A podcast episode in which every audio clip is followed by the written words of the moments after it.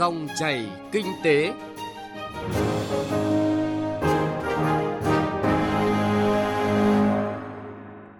Kính chào quý vị và các bạn đến với dòng chảy kinh tế thứ hai ngày 28 tháng 8 năm 2023. Chương trình hôm nay có những nội dung đáng chú ý sau. Định vị và nhận diện tiềm năng kinh tế số Việt Nam trong bối cảnh số toàn cầu.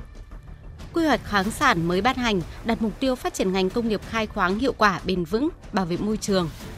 Tiêu điểm kinh tế địa phương có nội dung Thành phố Hồ Chí Minh chuẩn bị tốt cơ sở hạ tầng các khu công nghiệp để đón vốn đầu tư.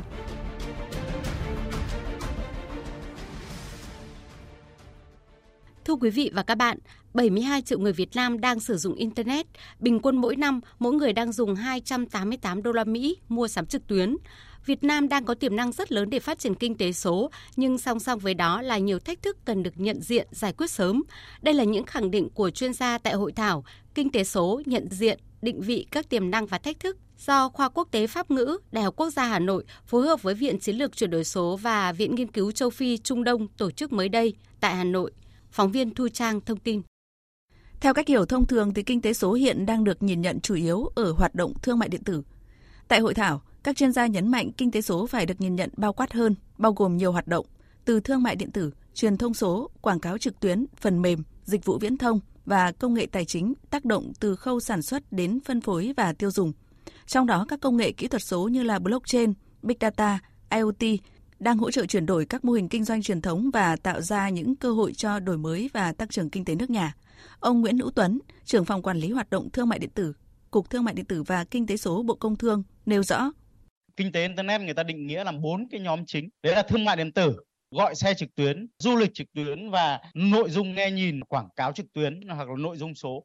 Trong nền kinh tế số thì thương mại điện tử Việt Nam top 5 quốc gia có tốc độ phát triển nhanh nhất thế giới. Đấy là tốc độ phát triển thôi, còn giá trị có thể rất nhỏ. Quy mô của nền kinh tế internet Việt Nam 2022 đã khoảng 23 tỷ đô la. Đến 2025 là dự kiến đạt khoảng 49 tỷ đô la. Việt Nam có ờ, 72 triệu người đang sử dụng internet thì trong đó có khoảng 57 triệu người đang mua sắm trực tuyến. Trong đó 72% thì mong muốn trải nghiệm mobile money. Chi tiêu mua sắm trực tuyến một năm thì hiện nay là khoảng độ 288 đô một người. Tiềm năng kinh tế số còn được ông Lê Nguyễn Trường Giang, Viện trưởng Viện Chiến lược Chuyển đổi số Hội truyền thông số Việt Nam và ông Phùng Danh Thắng, trưởng ban tổ chức hội thảo dẫn chứng, nhận định qua những số liệu thống kê quốc tế. Giá trị của kinh tế số đến từ việc làm mở rộng nền kinh tế và đúng nghĩa của nó là gì ạ? Là chuyển đổi tăng trưởng từ chiều rộng sang chiều sâu. Thông qua cái quá trình gì ạ? Hình thành các giá trị của hoạt động kinh tế số dựa trên việc tạo ra các nền tảng, các platform ấy mà cho phép vốn dữ liệu nó thúc đẩy được cái sự hình thành của các giao dịch làm cho các giao dịch thành công và hiệu quả để tạo ra giá trị. Và cái thứ ba nữa là kinh tế số nó góp phần giải quyết trở ngại về sự phối hợp trong nền kinh tế. Để giúp nền kinh tế tối ưu hóa được về nguồn lực tối ưu hóa về giá trị và tối ưu hóa về cơ hội. Trên thế giới kinh tế số cũng được quan tâm chú trọng ở những nền kinh tế hàng đầu như Mỹ và Trung Quốc. Ví dụ nền kinh tế số 2 Trung Quốc theo những báo cáo của Cyberspace Administration of China với 6,96 nghìn tỷ USD năm 2022, kinh tế số của Trung Quốc chiếm 41,5% GDP của Trung Quốc. Những con số này cho thấy tiềm năng rất lớn của kinh tế số ở Việt Nam nói riêng và trên thế giới nói chung.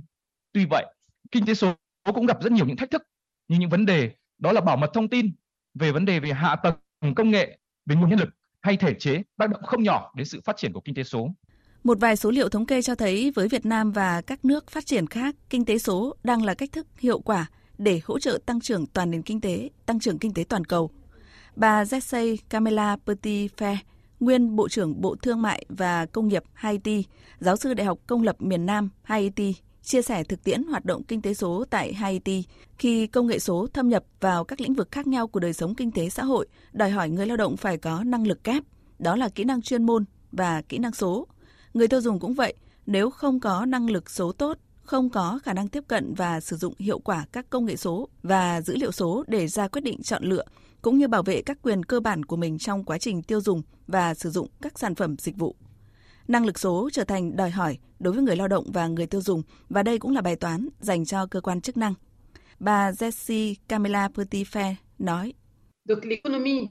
Ờ, kinh tế số có thể tạo sự khác biệt trong lĩnh vực khác nhau kinh tế số đưa các nước đến sự lựa chọn duy nhất đó là tăng cường phát triển số và kết nối người dân với dịch vụ và việc làm. Vấn đề bây giờ là vấn đề về kết nối. Một hệ thống kết nối mạng internet có chi phí hợp lý là một cái thách thức lớn. cụ này sẽ được nắm bắt nhờ vào việc xây dựng các cái chính sách số trong đào tạo số và phải xây dựng các cái quỹ đổi mới sáng tạo dành cho thanh niên và thúc đẩy các doanh nghiệp và có các điều luật mới tạo khuôn khổ cho hoạt động của các doanh nghiệp có thể tham gia vào cơ sở hạ tầng truyền thống cũng như là cơ sở hạ tầng kỹ thuật số. Nếu như trong các hoạt động kinh tế truyền thống có một biên giới rõ ràng giữa bên cung và bên cầu, thì trong nền kinh tế số biên giới này trở nên mờ nhạt, thậm chí là bị xóa nhòa. Nhà cung cấp và người tiêu dùng gần như không còn khoảng cách. Điều này làm thay đổi hoàn toàn cách thức vận hành của nền kinh tế trước đây, đồng thời cũng tạo nên một môi trường kinh doanh mới, tạo việc làm và thu nhập cho hàng tỷ người dân toàn cầu, người lao động Việt Nam không là ngoại lệ. Nhận định tiềm năng kinh tế số, nhận định những tác động của kinh tế số cũng chính là cách thức hiệu quả để các nhà hoạch định chính sách Việt Nam sớm nghiên cứu, giải quyết các vấn đề tồn tại trong bảo mật thông tin, hạ tầng công nghệ, nguồn nhân lực, vân vân để tăng trưởng kinh tế số đạt kỳ vọng và đóng góp vào tăng trưởng chung.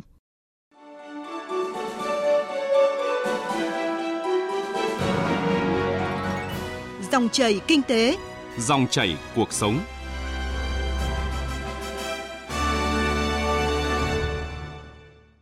Xin chuyển sang một nội dung kinh tế đáng chú ý khác. Thưa quý vị và các bạn, Bộ Công Thương vừa công bố quyết định số 866 ngày 18 tháng 7 năm 2023 của Thủ tướng Chính phủ phê duyệt quy hoạch thăm dò khai thác chế biến và sử dụng các loại khoáng sản. Quy hoạch lần này được cho là có nhiều chính sách đột phá, hướng tới phát triển bền vững, đưa ra các mục tiêu cụ thể từ nguồn lực quy mô của các loại khoáng sản đến nguồn vốn để hiện thực hóa quy hoạch. Phóng viên Nguyên Long phỏng vấn ông Nguyễn Ngọc Thành, Phó Cục trưởng Cục Công nghiệp, Bộ Công Thương về vấn đề này. Thưa ông, trước tiên thì xin ông cho biết những cái điểm mới cũng như là các cái mục tiêu quan trọng đặt ra tại quy hoạch thăm dò khai thác chế biến sử dụng khoáng sản lần này.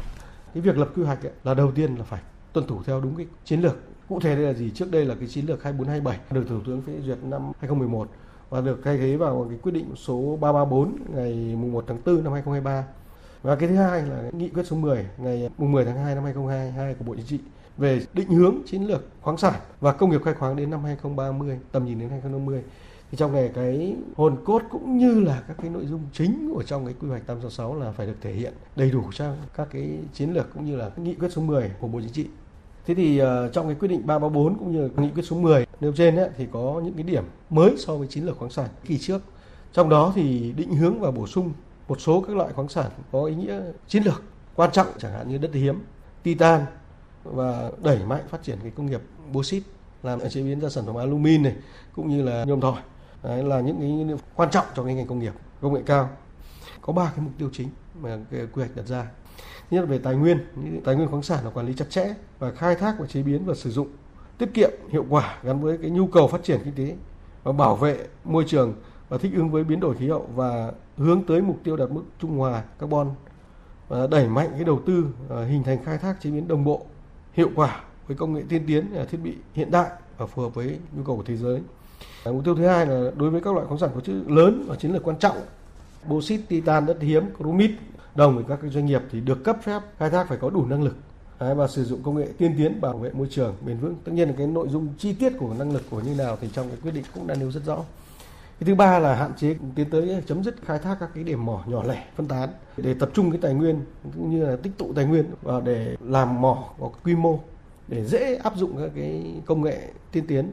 để thực hiện triển khai công tác thăm dò khai thác và cũng như chế biến đối với các cái khu vực mỏ này quy hoạch cũng đã đặt ra cái mục tiêu là mở rộng khai thác bauxit ra miền Bắc và đầu dạ. tư mới các cái nhà máy khai thác và sản xuất alumin. À, cụ thể thì tiềm năng khai thác cũng như là hiện thực hóa các cái mục tiêu này thì được cơ quan quản lý nhà nước đánh giá ra sao ạ?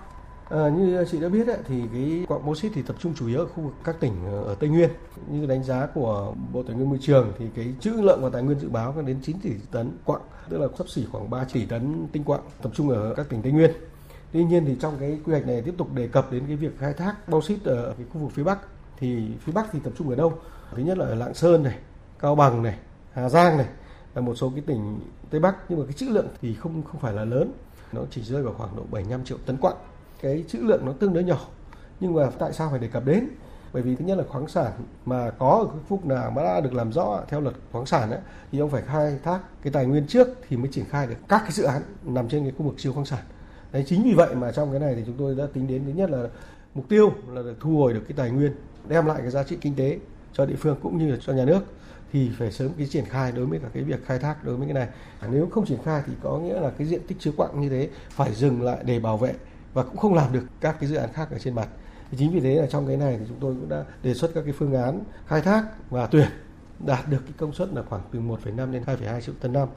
Thưa ông, công tác sửa đổi bổ sung cũng như là ban hành mới các cái quy định cũng như là các cái cơ chế chính sách liên quan đến việc triển khai quy hoạch thì ờ, sẽ được triển khai như thế nào để phù hợp với lại cái quy hoạch mới này? Hiện nay thì cái luật khoáng sản là phục vụ chính trong ngành hoạt động khoáng sản. Ngoài ra thì có luật đầu tư, luật tài sản công vân vân. Thì như hiện nay ấy, thì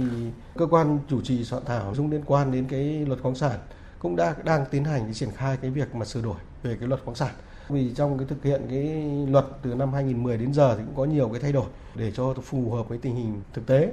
Hiện nay thì Bộ Tài nguyên Môi trường đang chủ trì là cơ quan đầu mối phối hợp với các bộ ngành liên quan thì đang sửa đổi lại cái luật khoáng sản. Đấy, thì trong đó có nhiều cái điểm mà quy định mới cũng như là các cái nội dung mà theo các cái quy định của pháp luật khác có liên quan thì phải cần phải sửa đổi. Vậy dưới góc độ của cơ quan quản lý nhà nước thì theo ông chúng ta cần phải làm gì để có thể triển khai hiệu quả quy hoạch này? Thì cái này chúng ta cũng phải phải thêm cái công tác là gì và tuyên truyền các cấp chính quyền như địa phương luật cũng quy định rõ rồi ở trong cái góc độ nào đó thì trong cái quy hoạch nhắc lại cái quản lý tài nguyên cũng là trong yếu tố then chốt quan trọng khi mà khoáng sản chưa khai thác thì phải có một cái chế tài xử lý bảo vệ riêng khi khoáng sản khai thác thì chúng ta triển khai giao trách nhiệm cho doanh nghiệp như thế nào cũng rất là rõ trong cái quy hoạch. Vâng, xin trân trọng cảm ơn ông.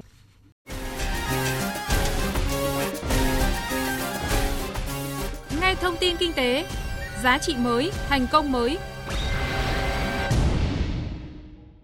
Tiêu điểm kinh tế địa phương hôm nay, mời quý vị và các bạn đến với thành phố Hồ Chí Minh. Thưa quý vị và các bạn, hiện nay đang có sự dịch chuyển dòng vốn đầu tư với xu hướng Trung Quốc cộng một của nhiều tập đoàn lớn sang các nước khác ở châu Á, trong đó có Việt Nam là điểm đến được nhiều nhà đầu tư lựa chọn. Nhận định xu hướng này, nhiều doanh nghiệp thành phố Hồ Chí Minh đã và đang chuẩn bị cơ sở hạ tầng các khu công nghiệp tốt nhất để đón dòng vốn ngoại, đặc biệt là vốn từ các thị trường khó tính như Liên minh châu Âu. Phóng viên Lệ Hằng thông tin chi tiết trong tiêu điểm kinh tế địa phương hôm nay.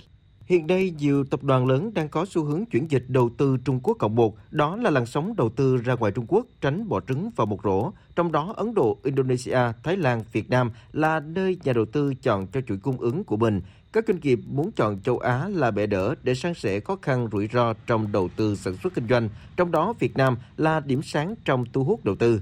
Ông Đỗ Văn Sử, Phó Cục trưởng Cục Đầu tư nước ngoài, Bộ Kế hoạch và Đầu tư cho biết 60% vốn đầu tư vào Việt Nam là công nghiệp chế biến chế tạo, nên các khu công nghiệp có hạ tầng sẵn, cung cấp tốt về nguồn điện, hệ thống xử lý rác thải, nước thải tốt được các nhà đầu tư rất quan tâm. Dòng vốn đầu tư cũng có sự chuyển dịch lớn Nhà đầu tư ở khu vực Bắc Mỹ ngày càng xuất hiện nhiều với các cái tập đoàn ờ, lớn của Hoa Kỳ. Đặc biệt là chúng tôi vừa thời gian vừa qua thì có cái hiệp hội bán dẫn Hoa Kỳ với 32 thành viên là các tập đoàn lớn nhất về bán dẫn của Hoa Kỳ đã tới Việt Nam và đã khảo sát và quyết định là sẽ tìm hiểu Việt Nam như là một địa điểm để dịch chuyển các cái dự án mà bán dẫn và chip của họ. Hiện nay cả nước có 292 khu công nghiệp đang hoạt động với tỷ lệ lấp đầy hơn 75%, trong đó các tỉnh thành phía Nam tỷ lệ này là 80%, riêng ở tỉnh Bình Dương tỷ lệ này là khoảng 85%, còn tại thành phố Hồ Chí Minh, nơi được nhiều các nhà đầu tư quan tâm thì nguồn bất động sản công nghiệp rất hạn chế. Ông Đào Xuân Đức, Chủ tịch Hội Doanh nghiệp các khu công nghiệp thành phố cho biết, 18 khu công nghiệp của thành phố tỷ lệ lấp đầy khoảng 80%, điểm nghẽn trong thu hút đầu tư hiện nay là bất động sản cho công nghiệp. Thành phố muốn đón đại bàng nhưng tổ chim én thì không thể đón được. Các nhà đầu tư không chỉ yêu cầu hạ tầng trong các khu công nghiệp hoàn thiện, nhà xưởng cho thuê chất lượng, dịch vụ tốt mà còn cần hạ tầng kết nối với các khu công nghiệp khác Chúng ta quá chậm trong việc mà phát triển những đường vành đai và điều đó thì nó sẽ ảnh hưởng đến việc kết nối của các khu công nghiệp cũng như là kết nối với các địa phương ở trong vùng kinh tế trọng điểm phía Nam. Làm thế nào chúng ta phải có được một cái giải pháp nhanh chóng để mà có thể là hoàn thiện cái đường vành đai. Một số cái vấn đề về giao thông giữa thành phố Hồ Chí Minh với các tỉnh ví dụ như thành phố Hồ Chí Minh đi Mộc Bài, Tây Ninh, Hồ Chí Minh đi xuống các tỉnh miền Tây tiêu điểm kinh tế địa phương với nội dung thành phố Hồ Chí Minh chuẩn bị tốt cơ sở hạ tầng các khu công nghiệp để đón vốn đầu tư cũng đã kết thúc dòng chảy kinh tế hôm nay. Quý vị và các bạn có thể nghe qua website vov1.vn. Xin kính chào tạm biệt và hẹn gặp lại.